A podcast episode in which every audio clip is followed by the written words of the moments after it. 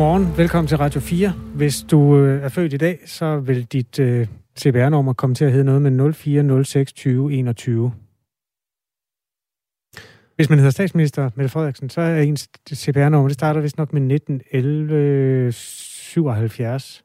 Så ved jeg ikke, hvad der kommer derefter. Det er jo hemmeligt, eller hvad? Mm, ja, det er jo sagens kerne. Altså, øh, Mette Frederiksen er blevet vaccineret her til morgen, og øh, der er sket det, at øh, Ritzau, øh, mediebureauet Ritzau, har lavet en livestream af Mette Frederiksens øh, vaccine, og i den forbindelse hører man simpelthen Mette Frederiksen sige sit CPR-nummer. Og det er en... Øh, en helt vild historie. Det er noget, vi har nogle journalister, der har lagt mærke til i det her livestream. Vi er ved at finde ud af, hvad der er op og ned. Det er angiveligt taget ned igen, det her øh, klip, hvor statsministeren simpelthen siger sit CPR-nummer i et livestream. Vi øh, arbejder på at finde ud af, hvad, øh, hvad der kommer til at ske, og hvad der er gået galt. Øh, og det kommer lidt senere her i programmet. Ja, du, øh, du virkede meget opsat på, at vi skal dyrke den vinkel, og det er da også øh, super interessant. Hvad er det for nogle muligheder, der er i et CPR-nummer? Jamen, det, er jo en, det er jo en kæmpe skandale, hvis det er sket. Altså, det er jo øh, GDPR-reglerne, der er blevet omgået. Øh, det er, der er mulighed for identitetstyveri. Øh, min lillebror øh, fik engang stjålet, det, nu bliver det anekdotisk, men sit øh, øh CPR-nummer, det blev brugt til alt muligt. Der blev bestilt alt muligt, hans navn osv. Det, er jo, det er jo et kæmpe sikkerhedsbrist, hvis landets statsministers CPR-nummer ligger tilgængeligt. Altså, Kim Larsen udgav, ja, ja, sit CPR-nummer som et LP i, jeg kan ikke huske det, men... Uh, det var en anden tid dengang. Du måtte også ryge indenfor dengang. Det er rigtigt nok. Øh, ja, det, vi kan vende ved en sten i sagen. Vores producer sender lige et klip. Ja, ved du hvad, der kommer lige en historie her. Mette Frederiksens CPR-nummer lækket fra den 8. april. Det er den ser hør historie om, at uh, Mette Frederiksen havde fået lækket sit CPR-nummer på det tidspunkt. Nå, måske ligger det så bare offentligt tilgængeligt. Ved du hvad, det, vi, vi prøver lige at finde ud af, hvad, hvad øh, det her det går ud på. Ja, det kan være, at hun får en ny telefon og nye sko og alt muligt andet lort med posten nu her. Vi vender hver en sten i sagen. Det er jo altså i anledning af, at Mette Frederiksen har været inde og få første vaccinestik. Det er derfor, der har været en mediemæssig opmærksomhed omkring hende lige præcis i dag. Ja, og hun skulle angiveligt have det øh, fint. Det, der er øh, næste skridt, det er i virkeligheden... Skal vi starte med den officielle, og så tager vi den uofficielle bagefter? Der... Jeg tror, det er sådan, vi gør. Nu skal jeg lige finde... Hvor er det, vi har... Jeg har den officielle her. Vil du ja. høre den? Ja, bare lige starten. Frem, mm. til, frem til omkvædet. Og nu skal jeg se. Og nu blev den lige øh, taget fra mig. To sekunder. Den er skrevet af Alphabet. Og den lyder sådan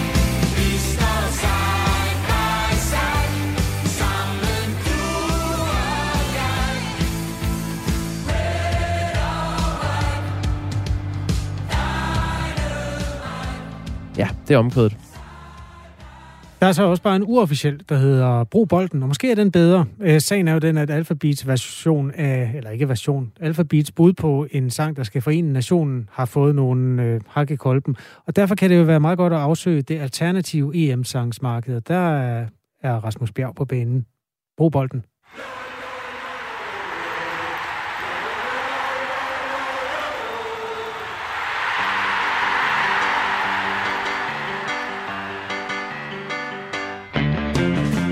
Mod nord i et lille land. Befolket af en særlig art.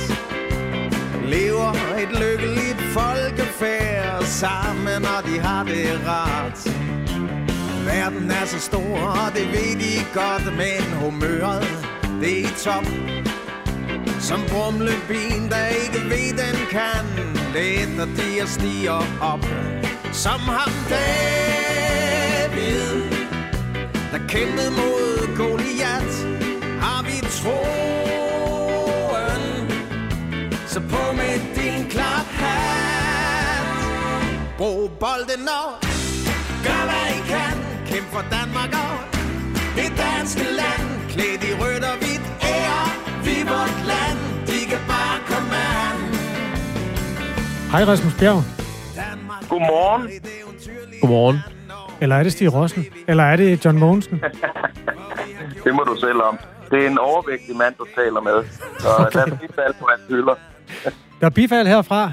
Brug bolden. Den, en uofficiel EM-sang. Hvad ligger der egentlig i det? Der ligger det i det, at øh, mit orkester, eller vi, vi har taget rundt og spiller John Mogensen. Det har jeg jo gjort, og det skulle jeg også have været sidste år. Så fik vi aflyst 45 jobs, og lige pludselig så øh, sad vi i et sort hul, ligesom øh, de fleste andre danskere. Og det skulle vi jo bruge til et eller andet, og gerne noget, der var lidt positivt. Så vi fik en idé om at skrive en landsholdssang. Simpelthen, fordi øh, vi troede, der skulle være EM sidste år. Det blev der jo så ikke, så den har ligget i, øh, i, øh, i, i, i skuffen i et års tid. Og øh, ja, så skulle den jo bare ud, og den er skabt, øh, jamen, hvad skal man sige, af respekt og af glæde for landsholdet og for det, en forhåbentlig god fodboldsang kan øh, få folk til at scrolle med. Det var, vores, øh, det var vores mission, og det er jo så op til folk, om de vil scrolle med på det. Vi har været sådan lidt øh, bjergtagende herinde. Øh, er du, har du selv øh, gennem tiden haft nogle favoritter sådan i den her disciplin? For det er jo noget helt særligt at skulle ja, forse, noget, forene nationen med sådan en, en slutrunde sang. Ja, altså vores udgangspunkt var jo, at den skulle øh, for alt i verden være folkelig. Jeg ved ikke, der har været en eller anden sjov tendens nogle år til, at det skulle være lidt artigt far til det hele.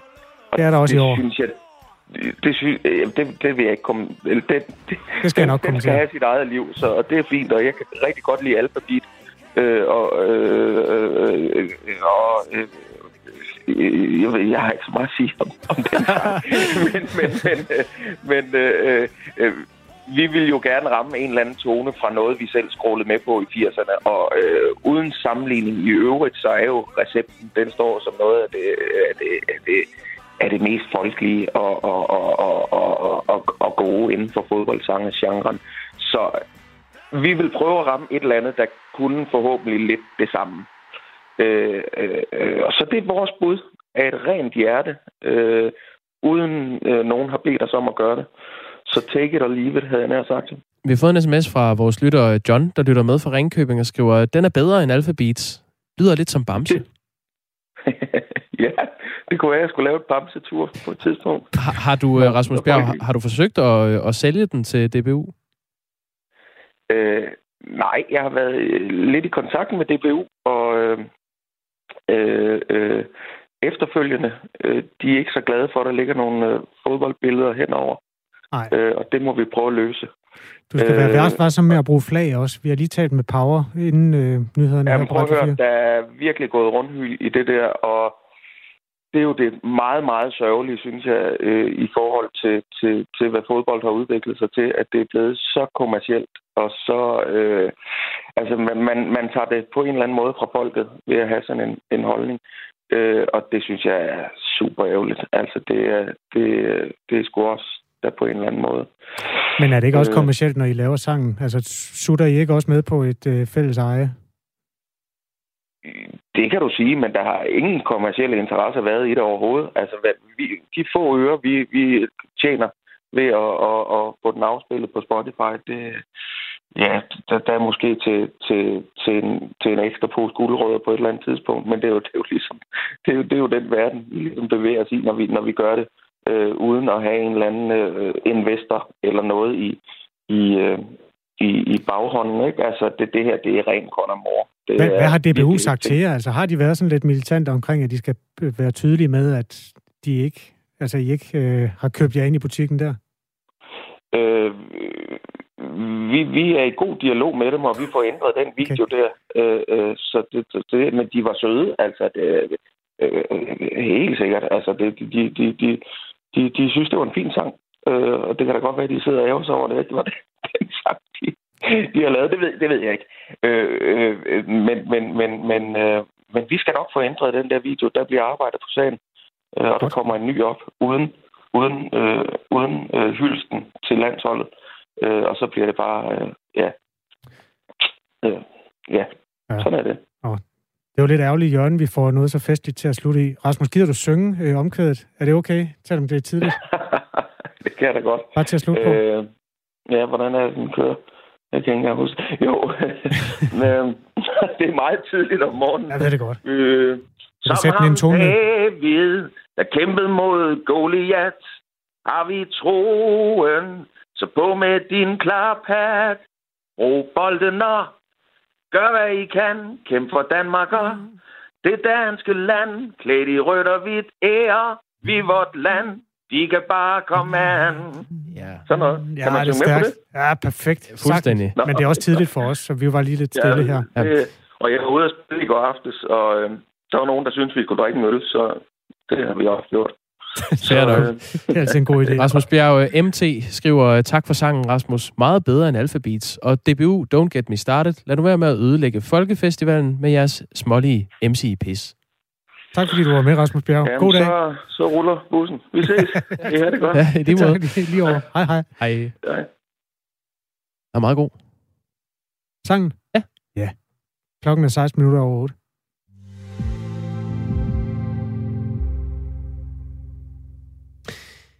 Da tusindvis af euforiske fodboldfans i øh, sidste uge fejrede fodboldklubben Brøndby IF's første mesterskab i 16 år, endte det ikke i en superspreder begivenhed. Og det var der ellers øh, flere eksperter, som havde frygtet, at det ville gøre. Alligevel giver de her erfaringer ikke anledning til at øh, tillade andre begivenheder med tusindvis af deltagere udendørs. Sådan lyder konklusionen fra Styrelsen for Patientsikkerhed. Og det undrer flere festivaler, der har måttet aflyse den her sommer. Peter Morbjerg er formand for festivalen øh, Musik i Lejet. Godmorgen. Godmorgen. Hvad er det, I er utilfredse med? Jamen, altså, utilfredse og utilfredse, altså, man, vi er dybest set utilfredse med, at, øh, at man på et, hvad kan man sige, et, for det er jo et allerede meget sent tidspunkt, øh, lægger til grund, at øh, smitterisikoen, den er den samme indendørs som udendørs, og derfor laver nogle restriktioner på festivalerne, som er helt uholdbare i forhold til at lave bare nogenlunde høj kvalitet arrangement. Og det var der, vi alle sammen så aflyste. Øh, og nu kan vi jo så se, og det kan jeg se, der er flere af de her eksperter, der siger, jamen, øh, at smitten er så minimal, når det er udendørs, at øh, blandt andet hele Brøndby-fejringen øh, ikke betød det store. Og det er selvfølgelig frustrerende at kigge på, at vi må smide øh, et halvt års arbejde væk øh, på grund af nogle yderst pessimistiske forudsætninger, som så nu viser sig ikke at holde stik. Men mener du, at, at man kan drage lige linjer og så sige, at øh, fordi at det ikke endte i en øh, superspred begivenhed øh, til sådan en, en fodboldfolkefestfejring der, at man så kunne have afholdt en festival? Øh, altså, det, har jeg jo ikke øh, forudsætninger for at, at kunne lave den der præcise sammenstilling.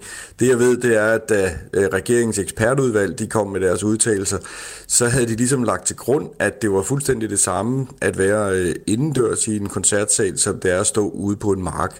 Øh, og, og der må man sige, synes jeg, at hvis man skal sammenligne de her to ting, så har der været måske 10.000 mennesker på gaden i Brøndby øh, udendørs, og det har resulteret i meget få smittetilfælde. Så jeg synes, det tyder på, at man i hvert fald ikke nødvendigvis havde behøvet at være så restriktiv, som man var. Altså man kunne måske åbne op, som Grøn øh, Koncert havde foreslået med restriktioner af 1000, eller man kunne på anden vis ligesom sørge for, at der faktisk var et grundlag for at lave en, en øh, interessant festival. Det er jo sådan, at sommeren er øh, indtil videre inddelt i to faser. Der er første fase, som løber fra den 21. maj øh, til den 1. august. Det er den, vi befinder os i nu, hvor festivaler og større koncerter og sportsarrangementer må have op til 2.000 deltagere øh, opdelt i zoner med 200 i hver. Anden fase løber så efterfølgende fra 1. august, og den betyder, at blandt andet festivaler må have op til 5.000 deltagere, der så skal opdeles i sektioner med 500.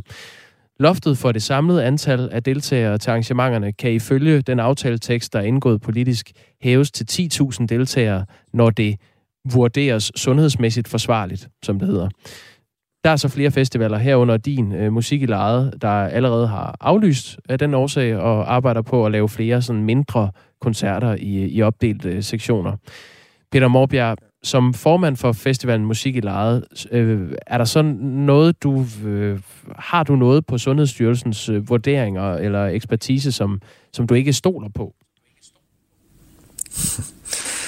Ja, men altså, man er jo godt opdraget, så selvfølgelig stoler man på myndighederne. Øh, jeg vil, tror jeg, sige, øh, når jeg, når jeg kigger på, hvad for nogle, nogle forudsigelser de har lavet hidtil, og så hvad resultaterne har været, jamen så bør man måske også lidt lære af sin pessimisme.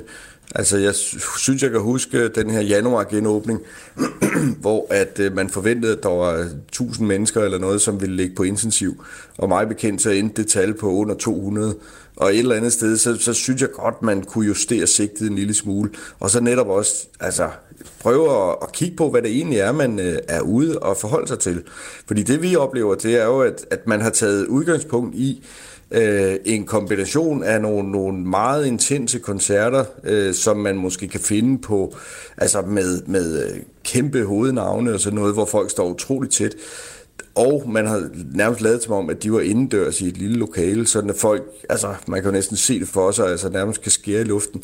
Det er jo ikke tilfældet. Altså, vi har tre scener, som øh, i alt væsentligt er, er udendørs.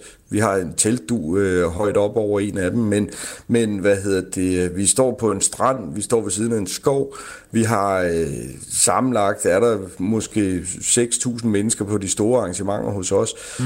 og det er sådan, det er sgu en anden situation, det er et andet tidspunkt, og det er et helt andet billede end det, som de har lagt til grund for de restriktioner. Og der synes jeg måske godt, man kunne være en lille smule differentieret i forhold til, hvad er det egentlig for et arrangement, vi går ud og aflyser. Og ikke bare lade som om, at det hele det er, det er fredag aften på orange scene.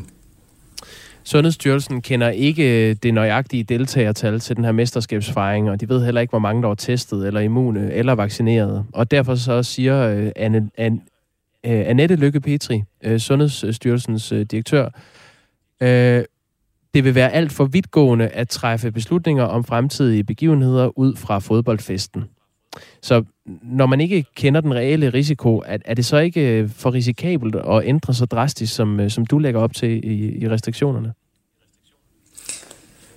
Det, det ved hun sikkert væsentligt bedre end mig. Det jeg kan sige, okay, det er, tak, at, at, at det er jo fair nok, at, Men hvad hedder det, det er jo fair nok, at, øh, at hvad hedder det, et eksperiment, kan man kalde det, og den slags, at det er for lidt. Men øh, altså faktum er, at vi fra brancheforeningen Dansk Live øh, siden sidste efterår har øh, tækket og bedt om, at vi kunne sætte nogle koncerteksperimenter i gang, som måske kunne have givet det mere øh, videnskabelige grundlag, som, som øh, jeg kunne forestille mig, de efterspørger i, øh, i styrelsen. Mm. Men det har der ikke været interesse for. Det er der ikke nogen, der er vilde. Altså nogle af de forsøg, som vi kender fra Spanien og fra Holland og sådan noget, jamen det har man ikke ville sætte op. Peter Morbjerg er altså formand for festivalen uh, Musik i Lade, uh, som ikke bliver til noget, som den plejer at, at gøre i år i hvert fald. Uh, tak fordi du var med her til morgen.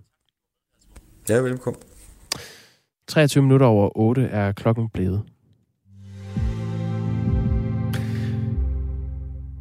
Du dør to år efter, at du er blevet vaccineret. Det er en af de myter, der florerer i visse indvandrerkredse, i blandt andet socialt belastede boligområder. Bydelsmor i Gellerup bydelen i Aarhus, Hanane Yusuf, giver her et par bud. Min veninde, hun har fortalt mig, at hun vil gerne vaccineres, men hun har hørt der rygte, der siger, at øh, hvis du bliver vaccineret, så får du ikke aldrig barn. Og var en anden historie med, hvad hedder det, øh, når du får vaccinen, så er der ligesom en chip på din hand, og sådan man kan se, hvor du er hen, og hvad laver du, og alle mulige ting, ved godt, ligesom kamera ind i din krop. Myter og konspirationsteorier omkring vaccinerne findes i alle etniske miljøer. Man er overrepræsenteret i blandt andet Ydre Nørrebro og den nordvestlige del af København, fortæller Berlingske. Øhm, vi skal nu tale med Urfan Ahmed, der er praktiserende læge af Hvidøre og talsmand for den frivillige etnisk task force COVID-19, og i øvrigt også af Sundhedsstyrelsens udsendte i Tingbjerg postnummer Brøndshøj. Godmorgen, Urfan Ahmed. Godmorgen. Hvilke myter hører du florerer i Tingbjerg?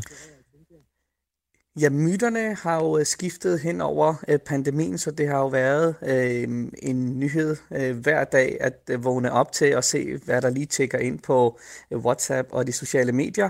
Øh, nogle af de øh, nyeste øh, handler jo om øh, det her med, at man skal, øh, at man vil dø to år øh, efter, at man er blevet øh, vaccineret. Øh, og at øh, der skulle være øh, nogle substanser i vaccinen, der gør, at man bliver magnetisk og kan få mønter og øh, andre ting, som jo egentlig ikke er magnetiske til at hænge fast på overarmene. Øh, så øh, der vil øh, der florerer myter øh, hele tiden, og mm. øh, man prøver at øh, følge med, øh, men, øh, men det er lidt svært nogle gange. Det må være ret hurtigt at modbevise. Jeg går ud fra, at du er vaccineret som frontpersonale. Kan du så ikke tage en mønt og holde op mod din arm? Se, det er jo det første, folk øh, spørger mig, er, om, øh, om jeg tør tage vaccinen. Så sagde jeg, jamen, jeg var øh, nummer øh, 30.000 i Danmark, der fik øh, vaccinen og har givet over øh, 300 doser nu, så jeg føler mig godt tryg ved den. Øh, og øh, øh jeg kan sagtens øh, vise dem, at mynten ikke sidder fast, men de kan jo fremvise videoer eller opslag eller andet, som for dem er et bevis på deres påstand. Og det er jo lidt der, problemet ligger med information og desinformation. Det er meget nemmere at sprede desinformation og at få nogen til at tro på det, øh, end bagefter komme og rydde op. I Tingbjerg Sogn, som jo altså er et boligområde øhm, øh, ved Uderslev Mose, der er det hver tredje beboer, som har været øh, indkaldt eller inviteret til vaccination, som ikke har bestilt en tid, viser tal fra Sundhedsstyrelsen. Altså øh, hver 33 procent. Til sammenslutningen, eller til sammenligning er der i den målgruppe øh, omkring 95 procent på landsplan, og det er altså den øh, gruppe, der i øjeblikket er mellem 50 og 54 år, som blev inviteret for 16 dage siden i Region Hovedstaden. Det oplyser sundhedsminister Magnus Heunicke øh, til Berlingske. Hvad er forklaringen på, at der er så lav tilslutning til vaccinen i Tingbjerg? Jeg tænker, at ud over den her diskussion om information og desinformation, er der også nogle praktiske barriere. Der kan være sprogbarriere, øh, seks sider brev i e-boks, øh, øh, afstand til vaccinationscentre og lignende. Øh, og så kan der ud over det i de øh, socialt belastede områder være de emotionelle barriere, som, som stigmatisering og marginalisering og hele den her manglende tryghed og tillid til myndighederne om, hvorfor man egentlig skal tage det her Oplever du også manglende tillid til dig, når du kommer rundt? Øhm, i og med, at jeg har en øh, sundhedsfaglig baggrund og øh, har været aktiv i løbet af hele pandemien øh, i, øh, øh i diskussionerne og så det sidste halve år i forhold til vacciner, øh, føler jeg, at øh, øh, der bliver lyttet mere til mig. Der, jeg får i hvert fald flere af de spørgsmål, folk har øh, gået med, og som de ikke har fået svar på andre steder, som de næsten ikke tør spørge andre sundhedsprofessionelle øh, i frygt for at øh, blive stemplet som øh, konspirationsteoretiker og at have sølvpapirshat på og lignende. Så jeg giver dem rum til at få stillet de øh, spørgsmål, og øh, som det, der egentlig er barriere for, at de får bestilt den tid. Lykkes det der nogensinde at overtale nogle mennesker, som virkelig vakler i troen, og som er bange for, at øh, de her konspirationsteorier, de rent faktisk er rigtige? Altså for eksempel, at man bliver magnetisk? Øh, ja, jeg vil sige, at det handler rigtig meget om at, at give øh, rum til øh, den tvivl, der ligger i det. Øh, og jeg tror, at øh, de praktiserende læger øh, også kommer til at spille en rolle, når først at vi selv fik lov til at vaccinere vores egne borgere og kunne få lov til at tage den dialog, øh, så øh, var der flere, som følte sig øh, naturligt overbevist, end at hvis de bare skulle være et nummer i rækken, skulle møde op øh, et fremmed sted og blive lukket af nogen, som de ikke kunne stille spørgsmålstegn ved, og hvor det skulle køre som en maskinel proces. Øh, så det vil handle om at øh, gøre mere for at opbygge den tillid. Urfan Ahmed, øh, bare lige sidste spørgsmål, hvis du kan svare kort på det. Hvordan kan det egentlig være, at man ikke er bange for de reelle risici? Altså der er for eksempel risikoen forbundet med AstraZeneca-vaccinen, som det er kraftigt belyst. Hvorfor er det alle mulige vanvittige teorier om, at man bliver magnetisk, som folk tror på? Øhm, man er også meget opmærksom på øh, de reelle risici, og der har jo øh, hele tiden været den her debat om, øh, er det Pfizer eller Moderna eller AstraZeneca, jeg skal have, og i og med, at det heller ikke står i indkaldelsen fra e-boksen, har det også gjort, at folk har været tilbageholdende med at bestille en tid. Øh, så de reelle risici, de er der, og ud over det øh, kan der være mytedannelserne. Tak fordi du var med her til morgen. God arbejdsløst. Selv tak.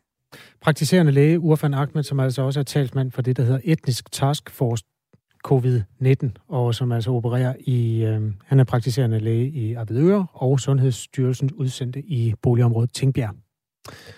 På den anden side af det nyhedsoverblik, der indfinder sig om øh, 25 sekunder, skal vi ombord i den nye Coronapass-app, som jo har fået øh, prisen 50 millioner kroner, og det er så inklusiv sådan løbende opdatering.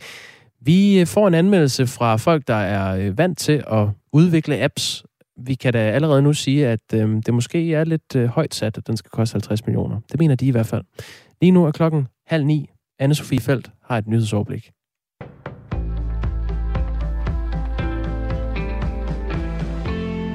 Statsminister Mette Frederiksen er her til morgen blevet vaccineret mod coronavirus i Øksnehallen i København. Det er så dejligt. Det er helt fantastisk. Statsministeren brugte anledningen til også at takke de mennesker, der står for at vaccinere danskerne. Og det er jo rigtig, rigtig mange mennesker over hele Danmark, der får hele vores coronaindsats til at fungere. At nogen har arbejdet med sundhed igennem et helt liv, er gået på pension, har så meldt sig frivilligt til at komme og vaccinere os andre. Nogle er unge og studerende er på vej. Nogle har aldrig arbejdet med sundhedspolitik før, men synes, det er sådan et, en forpligtelse som borger at gøre en, en indsats. Og så er der alle mulige andre historier ind midt imellem. Mette Frederiksen er 43 år og er i vaccinerækkefølgen placeret i gruppe 10D2. Det er den tredje sidste gruppe i befolkningen, der bliver vaccineret, og den gruppe er begyndt at blive vaccineret i Region Hovedstaden, hvor Mette Frederiksen bor. Samlet har 2,25 millioner mennesker i Danmark fået mindst et stik. Sundhedsstyrelsen forventer, at alle over 16 år vil have fået første stik i ugen, der slutter den 22. august. Den hvide russiske aktivist Roman Protasevich har angiveligt tilstået, at han har organiseret arrangementer, der har forstyrret den offentlige orden. Det skriver det russiske nyhedsbyrå TASS. Protasevich blev anholdt efter det Ryanair-fly, han var med, blev tvunget til at lande i Hviderusland. Den uafhængige borgerretsgruppe Viasna siger til nyhedsbyrået AFP, at Hvideruslands sikkerhedstjeneste med stor sandsynlighed har presset ham til at tale. USA's præsident Joe Biden ventes at underskrive et dekret, der vil forbyde amerikanere at investere i 59 kinesiske selskaber. Det er selskaber, der menes at have forbindelse til Kinas militær. Listen blev oprindeligt oprettet af tidligere præsident Donald Trump, der førte en hård linje mod Kina. Biden har videreført en del af hans politik og tilføjer nu yderligere 28 selskaber til listen. 358.000 doser overskydende vacciner skal nu sendes til Kenya, det skriver Jyllandsposten. Henrik Møring fortæller. I stedet for at lade mange tusinde vaccinedoser gå direkte i skraldespanden, fordi de ikke bliver brugt herhjemme og er tæt på at blive for gamle, sender regeringen nu i et samarbejde mellem Statens Serum Institut og UNICEF knap 360.000 doser fra AstraZeneca til Kenya. Det fremgår af en aftale, som Danmark netop har indgået med det østafrikanske land, hvis borgere nu kan se frem til et ekstra arsenal af vacciner til at bekæmpe covid-19, udtaler udviklingsminister Flemming Møller Mortensen. Det er en rigtig god dag, fordi vi nu har mulighed for gennem det tætte arbejde, Danmark og Kenya har haft gennem årtier at hjælpe dem, og de har brug for dem, siger han til Jyllandsposten. Regeringens løsning møder opbakning fra professor Jan Pravsgaard Christensen fra Institut for Immunologi og Mikrobiologi ved Københavns Universitet. Han siger, at det er en god hjælp og en fornuftig form for ulandsbistand. Det vil da være for tåbeligt at lade dem stå i et køleskab og blive for gamle, siger han til avisen. Vi har før hørt om vaccinelotterier, hvor folk kan vinde store pengepræmier, gavekort og koncertbilletter, men i den amerikanske delstat West Virginia, der udlader man, udlåder man nu også skydevåben til borgere, der frivilligt ruller ærmet op for en coronavaccine. Det meddeler statens guvernør, republikaneren Jim Justice, ifølge NBC News. Det bliver mest skyet med spredte byer, men efterhånden så kommer der mere sol, og det holder mest tørt. Temperatur mellem 17 og 22 grader ved kysterne køligere. Det var nyhederne på Radio 4.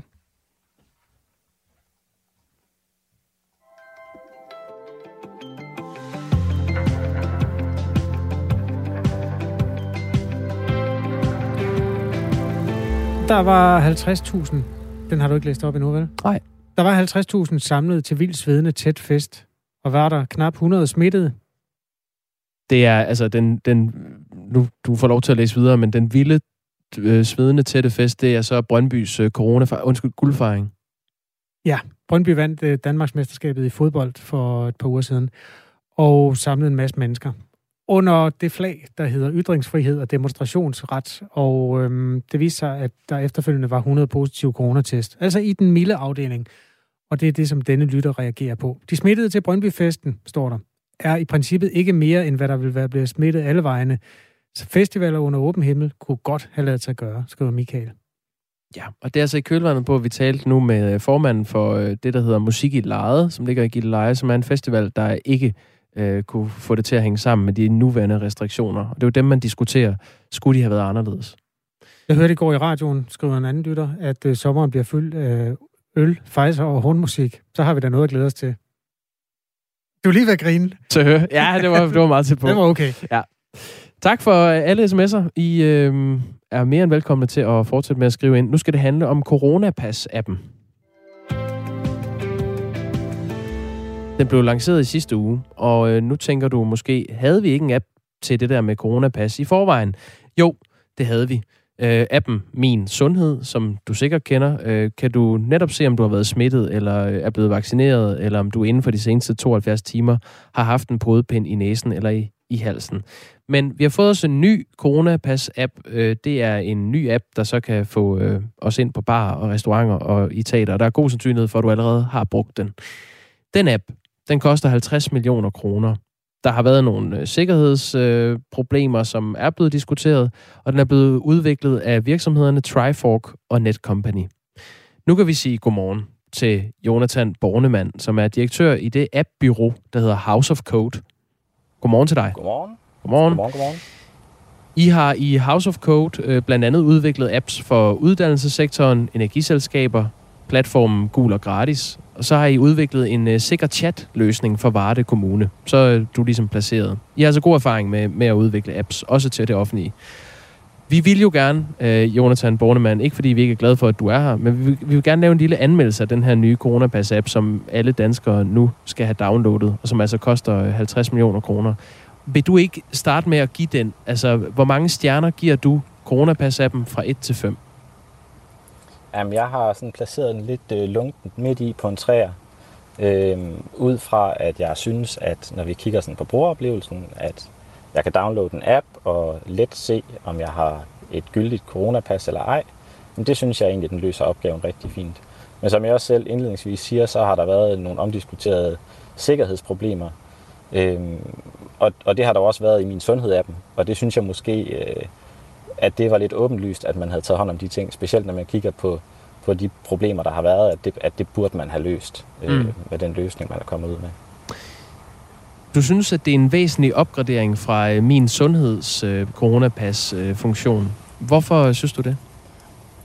Man kan sige, når, når, man, når man sammenligner med min sundhed, så har det været, hvor man skulle øh, åbne sundhed og ind igennem flere forskellige øh, lag for at finde frem til sit coronapas. Øh, samtidig var det sådan lidt svært lige at se, om det var gyldigt eller ej, for det lå der i syv dage. Så man skulle selv lige regne frem til fra testtidspunktet, om den stadig galt eller ej. Og der synes jeg trods alt, at vi har fået en rigtig fin løsning, hvor når jeg åbner appen, så er det meget tydeligt, øh, om jeg har en gyldig, øh, om jeg har et gyldigt coronapas eller ej. Øh, så den del synes jeg som bruger er rigtig fin, øh, og, at, øh, og at det løser opgaven øh, og har gjort det nemmere, meget nemmere. Noget, der også er, er blevet øh, ret nemt, det er at snyde. Altså at snyde med QR-koder, fordi at der, er, der er et lille vandmærke på, øh, på QR-koden, som er egentlig det egentlige pas, hvor der ikke fremgår nogen personfølsomme oplysninger. Et lille vandmærke, som hvis man bevæger telefonen, så kan man se, at det øh, chancerer lidt i farverne. Men det er sådan set det eneste, der bevæger sig på skærmen. Derfor har man kunne tage et screenshot, som så virker en time, øh, som man har kunne sende til en anden, som så har kunne bruge det som et gyldigt coronapas. Hvad mener du om, at man øh, ikke har dæmmet op for det, når man har brugt 50 millioner på at udvikle den? Altså, grundlæggende synes jeg overhovedet ikke, det er godt nok. Altså, det, det, det, det burde være meget forudsigeligt, at man kunne lave den her ting. Øh, der har været meget omdiskuteret, at man kunne øh, snyde med, i, i, altså med min sundhedsappen. Så derfor så synes jeg, det er en lille smule pinligt, at man ikke har lavet en løsning, som fungerer. Specielt fordi man har i blandt andet min kørekort-appen en rigtig velfungerende løsning, øh, som man nemt kunne have kopieret ind og brugt derfra. Jamen det, den står og genererer en masse QR-koder hele tiden, øh, som gør, at du ikke bare kan tage et screenshot og bruge. Øh, så hvis man åbner min kørekort-app og går ind i den her scanningsfunktion, der, så står den hele tiden og skifter QR-koder, og det fungerer også offline. Øh, så, så man kan sige, jeg synes jo, det er ærgerligt, at man ikke har valgt, når man nu har en løsning, som fungerer, og bruge løsningen derfra. Øh, så, øh, så, så, så ja, og, og der er også andre måder at kunne løse det på, ved at have et tydeligere, øh, mere synligt vandmærke, som bevæger sig hele tiden, og ikke blot når man bevæger telefonen. Det kunne have været den nemme løsning. Men jeg synes jo, man skal genbruge det, man har, når nu man har investeret penge i at få udviklet en meget udmærket løsning i min kørekort-app.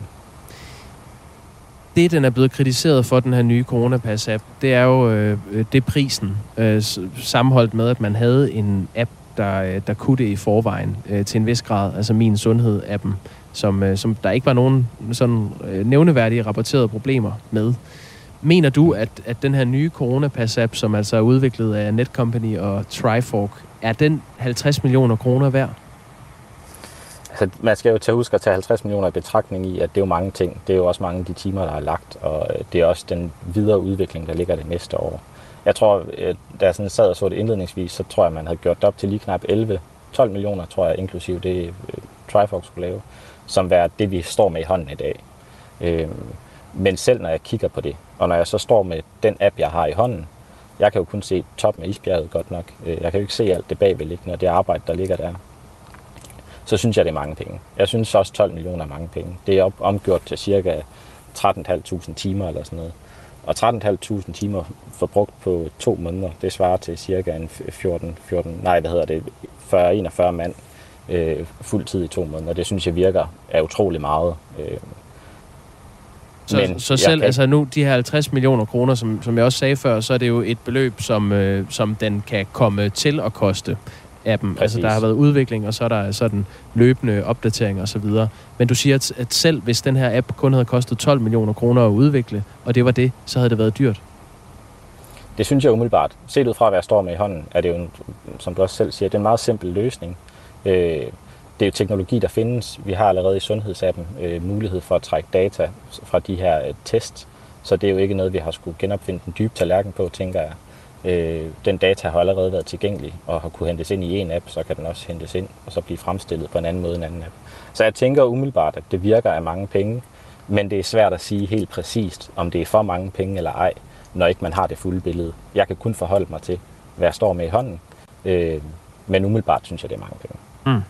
Det er 22 millioner kroner, der er sat af til udviklingen, og samlet kommer den altså op på de 50 millioner. Hvad, hvad havde det kostet, ja. hvis man skulle have jer i uh, appbyrået House of Code til at lave den? Det er svært at sige, når jeg ikke kender de, de præcise bagvedliggende kravspecifikationer, men det, jeg sådan har forholdt mig til at sige, det er, hvis jeg skulle udvikle appen uden at forholde mig til, hvor data kommer fra, og om der skal bygges noget til at håndtere den data eller ej, så tænker jeg, at man kan komme rigtig langt for øh, en million. Men det er vel også, ja, det er vel også gratis for dig at sige, når du ikke øh, ved, hvad, den, hvad det kræver? 100 procent, og der er ingen tvivl om, at Netcompany og Trifork, de står på øretævernes holdeplads lige nu, og det er nemt at være smagsdommer og stå udefra og vurdere en masse ting. Øh, men det er også svært, når man ikke har det fulde billede af, øh, hvad der ligger bagved. Så, så, så, så det er svært at give en præcis vurdering af, om det her det har været for dyrt eller ej. Men, men som sagt, jeg synes, det virker af mange penge, men jeg kan ikke komme med et 100% øh, svar på, om det er for dyrt eller ej.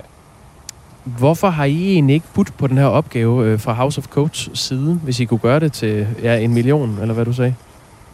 Jeg tror, vi ligger i en størrelsesmæssig sådan, øh, virksomhedstype, hvor, øh, hvor vi måske ikke helt kan få lov til at byde ind på den her type opgave og have en reel chance for at vinde. Øh, det kræver, at man nok har nogle i forvejen ret gode cases ind i sundhedssystemet og andre steder, og man også har en vis størrelse for at komme i. Der er også nogle krav i forhold til at komme i betragtning til de her udbud, og der har vi ikke der efterlever vi ikke nødvendigvis de krav i forhold til størrelse og alder og omsætning og sådan nogle ting, som der også ligger bag. Tak fordi du var med, øh, Jonathan Bornemann. Selv tak. Altså direktør i det appbyrå, der hedder House of Code.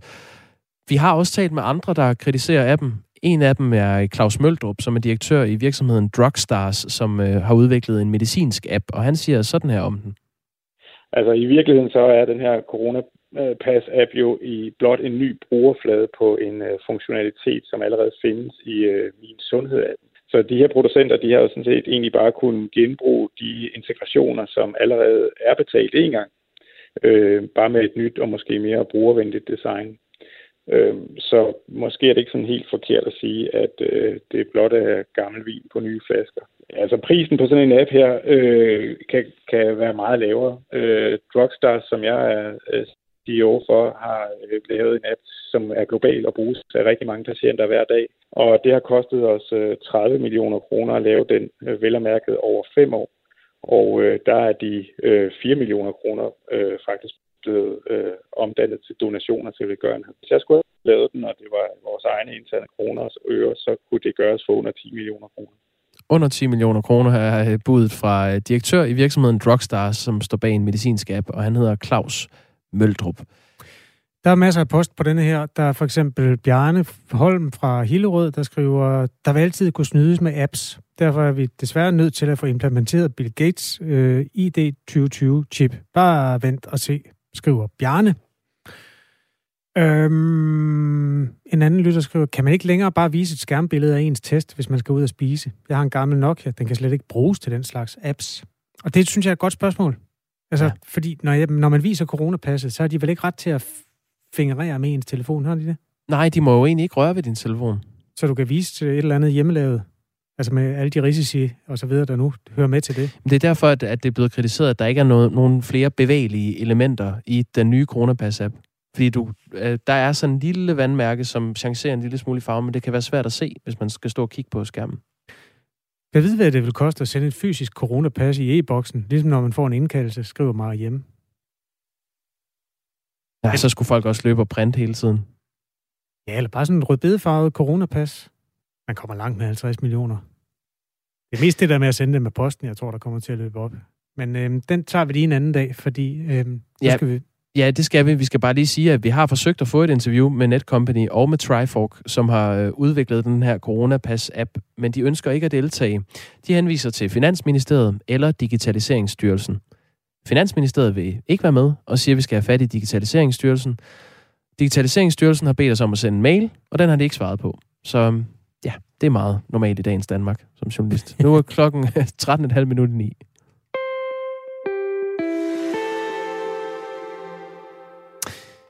I tirsdags kunne vi fortælle, at øh, DBU, Dansk Boldspilsunion, Boldspilunion, har taget kontakt til en række virksomheder, som øh, de mener bryder loven, når de udlåder billetter til den kommende EM-slutrunde i fodbold.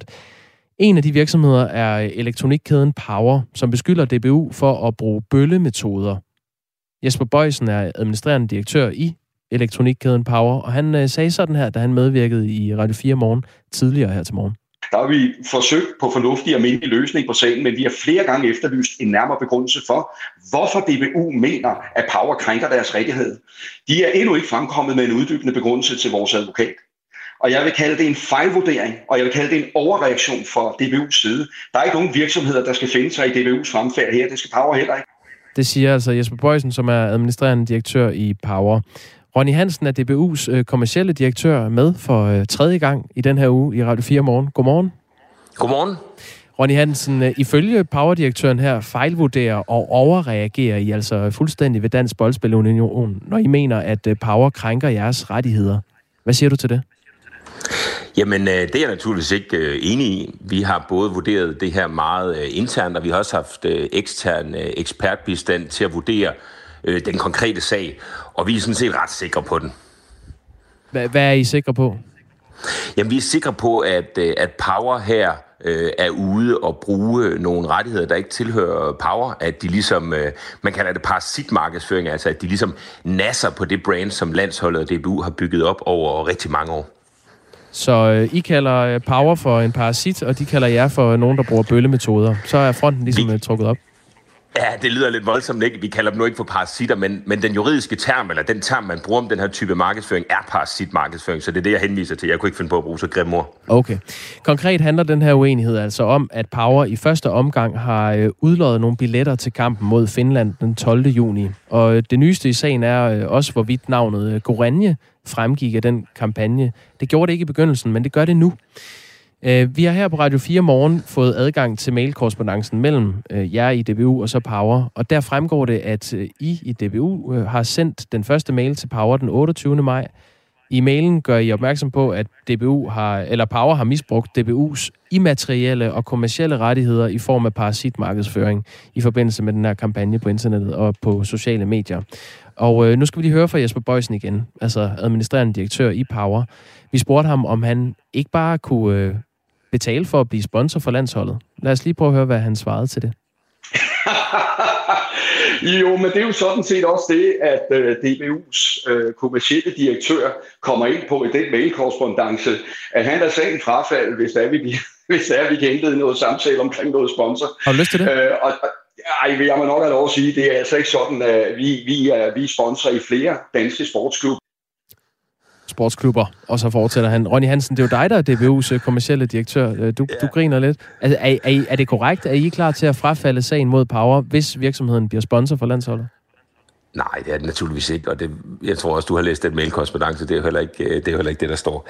Altså, det er, jo lidt, altså, det er jo ikke så spændende med de her sådan, konflikter i radioen. Det er også derfor, vi nævner ikke de her navne. Det er jo PowerCell, der er gået ud og har sendt sådan en revideret øh, version af sagen til, til jer. Altså, det her det er jo ikke øh, Bager det Døllefjælde Muse eller en lokal idrætsforening eller sådan noget. Det er jo en virksomhed, som har øh, virkelig mange sager hos forbrugerombudsmanden, som er notorisk kendt for at gå lige til grænsen og også lidt over, når det kommer til, til markedsføring. Og jeg er sikker på, at de sidder inde på deres kontor nu i bred slips og spidse sko og high five over at have fået endnu mere gratis øh, omtale i radioen på den her sag. Altså, det, det er en krænkelse, når man bruger øh, trøjer, der minder om landsholdet. Når man skriver, kom til fodboldfest i Power, lad os snakke om øh, EM-kampe på hjemmebane osv., det har vi jo partnere, som investerer i fodbolden øh, året rundt, før, under og efter EM, som er med til at finansiere børnefodbold, talentudvikling, med til at sikre, at vi har et landshold i verdensklasse. Og det er vi nødt til at passe på. Jeg skal lige beskrive den der trøje, som du siger, her. der ligner landsholdet, fordi det kan lytterne jo ikke se. Den er orange. Det er i givet fald Hollands øh, landshold. Og så er der en mand, der ligner Per Fransen. Øh, eller sådan et eller andet. Han ligner ikke en af de nuværende landsholdsspillere. Så er der nogle danske flag, der falder ned fra himlen. Det er en gammel, gammel sag. Det gjorde de i Tallinn for mange år siden. Den ejer I heller ikke. Hvor er det egentlig, du synes, at I ejer noget af det billede her? Ja, men nu taler I igen om et billede, og jeg gænder på, at det er noget, som Power har, har sendt til jer, ikke? og det kan ja, jeg den, godt forstå. Nej, det er nu, vi ta- en, vi har taget på nettet. Ja, altså vi taler om en lidt bredere kampagne. Jeg sendte det også til jeres øh, journalist i forbindelse med optakten til den her artikel, hvor vi taler om nogle, nogle flere billeder, flere tekster og alt muligt. Prøv lige at beskrive det, det så... billede, fordi nu har jeg beskrevet et af dem. Du siger hele tiden, at deres billeder krænker. Hvor beskriv et billede, der jeg krænker. Siger ikke, deres billeder, jeg siger ikke, at deres billeder krænker. Jeg siger, at deres kampagne krænker. Og den her, det, altså, det er jo lidt kompliceret at diskutere. Ikke? Hvad siger du? Den består af billeder. Du nævnte en spiller i spillertrøje, der ligner landsholdets. Prøv lige at forklare noget mere om, hvor det er, den ligner Deres landsholdets. kampagne består af tekst, den består af konkurrencer, den består af billeder, den består af video, den består af mange forskellige opslag. Kan du beskrive et af de billeder en gang til? Hvad siger du? Kan du beskrive et af de billeder? Fordi nu har jeg lige beskrevet en spiller, som du siger, jo, at det, spillertrøjen er i nærheden. Det, det, jeg så for, det jeg så siger, det er, at det handler om en bred kampagne. Det handler om mange ting, og de ting giver en samlet sag. Så jeg kan godt forstå, at de gerne vil diskutere... Vigtigt et, jo, billedet er også vigtigt, det hele er vigtigt. Okay. Det er en samlet sag, hvor man samlet bruger landsholdet, hvor man samlet bruger DBU til at drive noget forretning ind i sine butikker. Og det er det, vi siger, det må man ikke. Det er kun for de partnere, der er med til at investere i fodbold noget rundt. Hvordan kan du se det i landsholdet, når det er en orange trøje med et et-tal midt på maven? Prøv at mig igen. Du refererer til det billede, der ligger, som Power har sendt til jer, som er et Nej, det er ikke et Power har sendt. Det er et, vi har fundet på, i, på nettet i forbindelse med en af kampagnerne. Ja. Og der er en mand i en orange trøje, hvor et-tallet står midt på maven. Hvordan er det, den ligner landsholdet? Jamen, det er jo en vurderingssag. Det må man jo så tage øh, senere frem. Altså, jeg vurderer, og vores eksterne advokater vurderer, og vores jurist vurderer, at det er noget, hvor man prøver at bruge landsholdet. Hvis man har et billede af en spiller, der er orange eller rød trøje, jeg synes, den ser rød, du synes, den ser orange, og skriver ved siden af, at man laver konkurrencer omkring landsholdet, EM-kampe på hjemmebane osv., så fortæller man forbrugeren på den ene eller den anden måde, at det her har noget med landsholdet at gøre. Så kan man bagefter lave sådan nogle teoretiske diskussioner i radioen, eller hvis man gerne vil have omtale omkring, at den trøje er orange og måske er Holland i en dansk reklame, hvor man skriver dansk øh, landshold osv. Det er jo en teoretisk diskussion. Nej, men det står der faktisk ikke, Ronny. Ja, i den her... det gør der. Jeg har sendt nogle billeder til også inden den her snak. Der står øh, landskamp på hjemmebane, der står i parken, der står Danmark mod Finland osv. Jamen, står der, der står ikke DBU eller øh, landsholdet? Nej, det gør der ikke. Der står ikke DBU. Der står landsholdet, der står ikke DBU.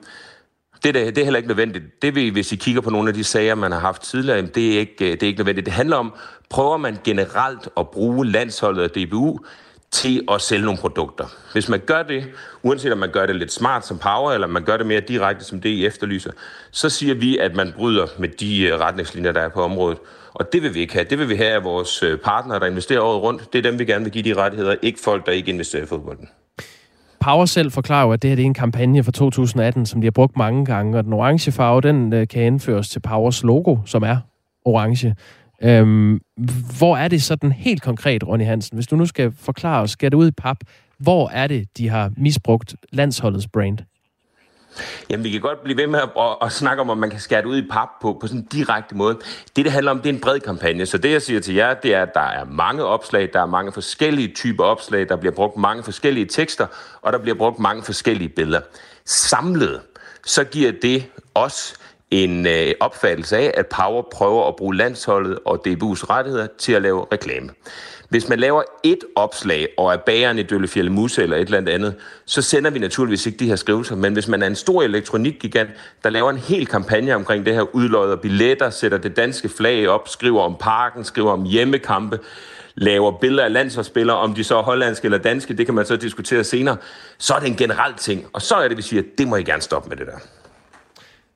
Det, der står i den her i hvert fald, det er to billetter til EM-kampen i parken. Øh, det, det er jo svært at, at skrive, at det, ja, at det øh, er i parken, uden at skrive brug øh, parken. Åh, oh, der var lige lidt, lidt vand på linjen. Ronny Hansen, øh, hvor langt er I villige til at gå i sagen? Nå, men de her sager, der tager vi dem så langt, som de skal. Altså, vi, vi er nødt til at forsvare de her rettigheder, fordi hvis det var, at alle kunne gå ud og bruge de her rettigheder, som de ville, så kunne vi aldrig have nogen kommersielle partnere omkring landsholdet, børnefodbold eller andet, og så ville vi simpelthen ikke kunne finansiere det, så det er vigtigt for os, det her. Derfor, det er også derfor, vi går langt med det. Tak fordi du var med, Ronny Hansen. Ja, selv tak. DBU's kommercielle direktør, øh, og man må sige, har beredvilligt øh, stillet op den her uge i Radio 4 Morgen. Øhm, Erik skriver, Power er jo også med til at formidle skærme, som folk kan se kampene på, smiley. Så er de vel også en del af landsholds- landsholdsoplevelsen for mange mennesker. Det er en øh, diskussion, som advokaterne tager, så jeg kan love, at den ikke øh, bliver kort. Men skal vi ikke parkere den ved det, jo. at man selv kan øh, eventuelt søge på Powers hjemmeside, så man kan finde nogle billeder der. Så kan man jo fælde dom over, hvorvidt det er en dansk landsholdstrøje, eller det er noget andet. En gang imellem øh, kan man med rette sige, at det sidste ord er ikke sagt i den sag, og det tror jeg, vi med rette kan sige her.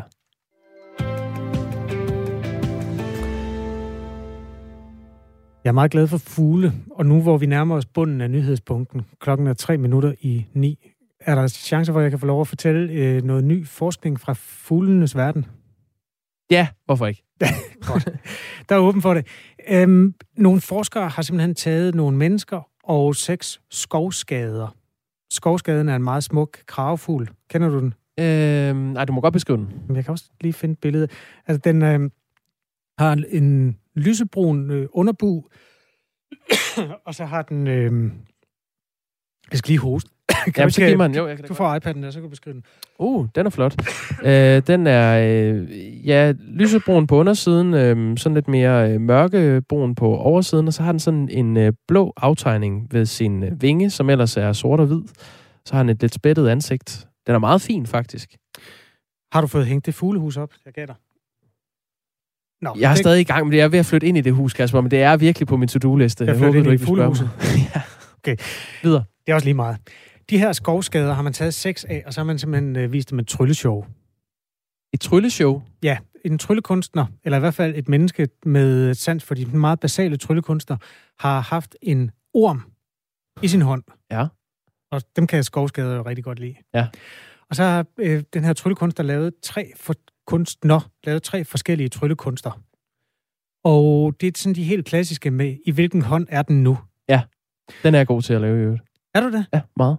Så kender du børn. måske, øh, der, der findes forskellige varianter. Blandt den mest svære, det er den, der hedder fast pass, hvor man bare kaster frem og tilbage mellem de to hænder. Det tror jeg er svært med en regnorm. Ja, men det, det er den ene mulighed. Den anden det er det, der hedder French drop, hvor man lader som om, man tager den fra den ene hånd, og når man så tager hånden væk, så taber man den ned i den første hånd igen. Åh, oh, ja. Man giver en illusion af, at den er i den ene hånd, og den er i den anden. Der Ja. findes også noget, der hedder palm transfer, altså hvor man på et... Det er min. Er det den, du Ja, kan? det er den, jeg kan, hvor jeg ligesom lader som om, jeg lægger den over den ene hånd, og så åbner jeg, så den der ikke, så den i den gamle hånd stadigvæk. Den snyder mennesker, men den snyder ikke fugle. Nå. Og det er fordi, som menneske får du en forventning om, fordi du ser bevægelsen og forbinder det med, når nu har han nok flyttet ormen over i den anden hånd, så at sige. Sådan tænker fugle ikke. Fugle, de siger, jamen sidst jeg så ormen, var den der, og det er den nok stadigvæk. Og så går den hen, og det er jo så fugle, der er høflige, så de går hen og laver et lille nap i den rigtige hånd, hvor de mennesker, der var til stede, og der var øh, ifølge Science Alert hele 80, øh, blev narret alle sammen.